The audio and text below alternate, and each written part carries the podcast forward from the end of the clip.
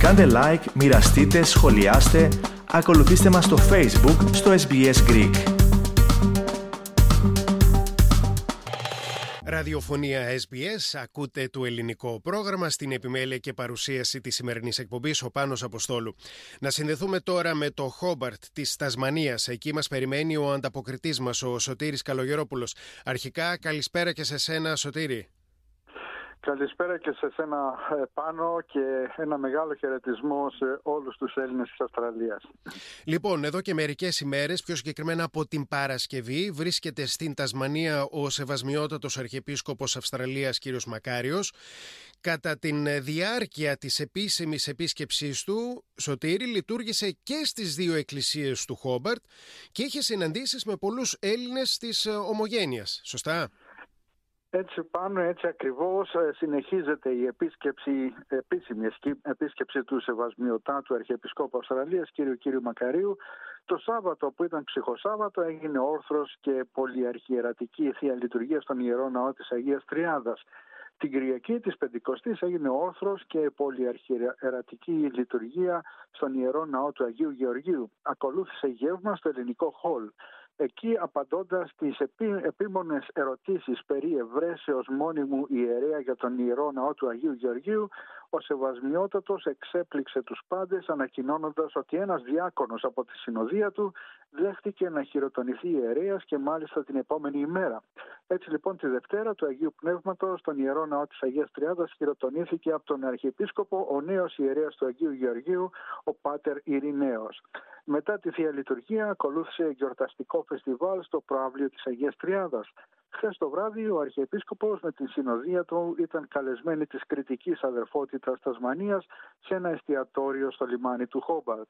Η επίσκεψη του Σεβασμιωτάτου θα συνεχιστεί τις επόμενες ημέρες με συναντήσεις επισήμων καθώς επίσης και προκαθημένων άλλων εκκλησιών.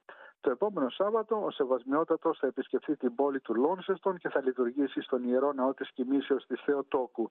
Ο Σεβασμιότατος συνοδεύεται από τον Επίσκοπο Χαριουπόλεως, κύριο Βαρθολομαίο και τον Επίσκοπο Σοζοπόλεως, κύριο Κυριακό, καθώς επίσης και από διακόνους και ιερείς. Μάλιστα, να περάσουμε λίγο στα πολιτικά της πολιτείας ε, Σωτήρη.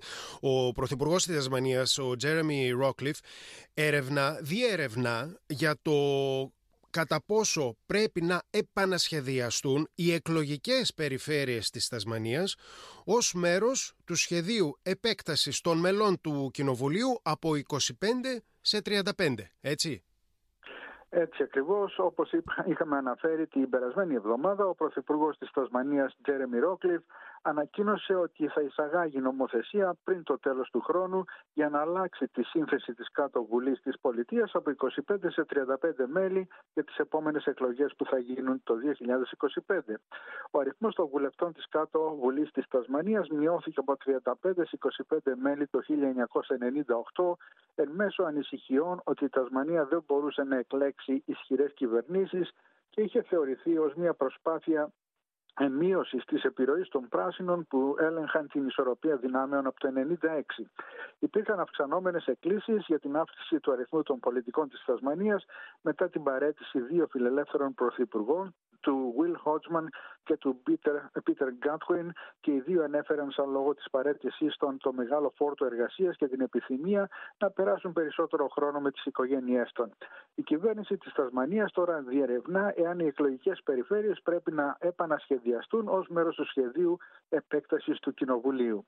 Ο Πρωθυπουργός της Τασμανίας, κ. Ρόκλιφ, ρωτήθηκε από την ηγέτιδα της αντιπολίτευσης, κ. Ρεμπέκα White, εάν η προτινόμενη επέκταση θα σήμαινε μία αλλαγή από τις πέντε εκλογικές περιφέρειες σε επτά.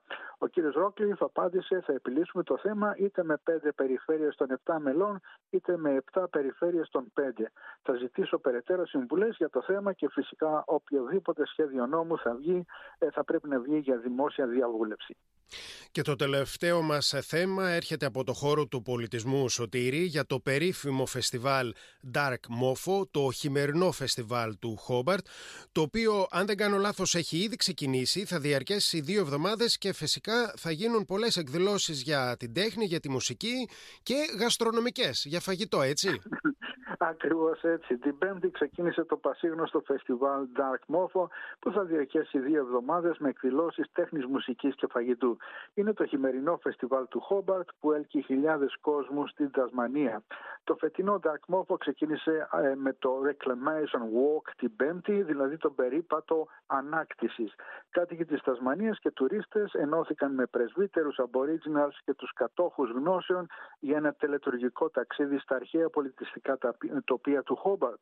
Ε, στο περίπατο, οι Aboriginals από την Λουτρουίτα, που είναι η Τασμανία, καλωσόρισαν τους επισκέπτες και περπάτησαν μαζί για να ανακτήσουν μέρος του κέντρου της πόλης Νιπαλάνα, δηλαδή το Χόμπαρτ. Ε, στο πνεύμα του φεστιβάλ Dark Mofo, οι διοργανωτές είπαν ότι ο περίπατος ήταν σκόπιμα ενοχλητικός, αλλάζοντας προσωρινά τη, ζωή, τη ροή της πόλης έτσι ώστε οι κάτοικοι να έρθουν αντιμέτωποι με την απάθειά τους καθώς διαταράζονται οι καθημερινές τους συνήθειες. Το φεστιβάλ θα διαρκέσει μέχρι τις 22 Ιουνίου με δεκάδες καλλιτεχνικές εκδηλώσεις όπως επίσης και εκδηλώσεις που προβάλλουν και διαφημίζουν τα προϊόντα και το φαγητό της πολιτείας. Στις 21 Ιουνίου θα γίνει το καθιερωμένο μπάνιο στα παγωμένα νερά του ποταμού Ντέρουιντ από χιλιάδες γυμνούς κολυμβητές κατά τη στιγμή που βγαίνουν οι πρώτες ακτίνες του ήλιου την ημέρα του χειμερινού ηλιοστάσιου. Έτσι και φωτογραφίες κάθε χρόνο αυτές κάνουν το γύρο του κόσμου και το γύρο του διαδικτύου. Λοιπόν, ε, Σωτήρη Καλογερόπουλε, σε ευχαριστούμε πολύ για την ανταπόκρισή σου. Τα λέμε ξανά την επόμενη Τρίτη. Και εγώ ευχαριστώ πάνω. Όπως είπες θα τα πούμε την επόμενη Τρίτη. Γεια σας και χαρά σας από την όμορφη Τασμανία. Θέλετε να ακούσετε περισσότερες ιστορίες σαν και αυτήν; Ακούστε στο Apple Podcast, στο Google Podcast, στο Spotify ή οπουδήποτε ακούτε podcast.